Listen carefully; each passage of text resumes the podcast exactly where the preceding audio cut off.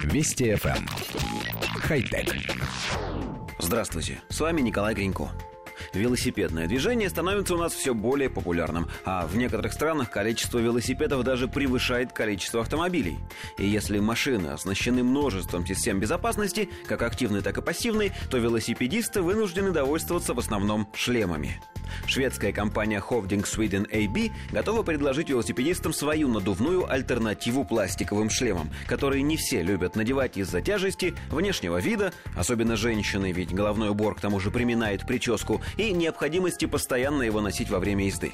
Работа новинки сходна с функционалом подушки безопасности, используемой в автомобилях. Надувной головной убор скрывается в накладном воротнике и раскрывается только при угрозе удара, столкновения или падения.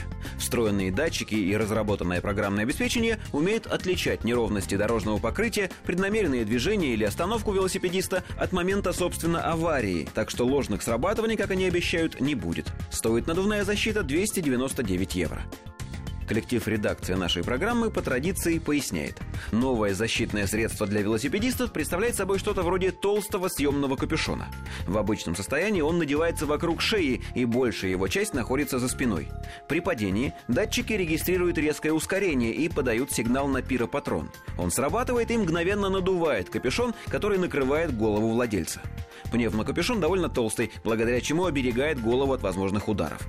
Мы категорически поддерживаем применение новинки, правда, с одной оговоркой. Нужно провести как можно больше испытаний. Как поведет себя стремительно надувшийся капюшон, если на велосипедисте будут очки? Не нанесут ли они повреждений? Обеспечит ли система полноценную защиту, если на владельце будет головной убор? Не помешает ли он работе? Действительно ли датчики не допустят ложных срабатываний, но в то же время гарантированно сработают во время падения? И самое главное, можно ли что-нибудь сделать, чтобы защитное устройство стоило не столько же, сколько хороший городской велосипед? Все-таки 300 евро даже для защиты головы при аварии дороговато. Хотя... Вести FM. Эм. Хай-тек.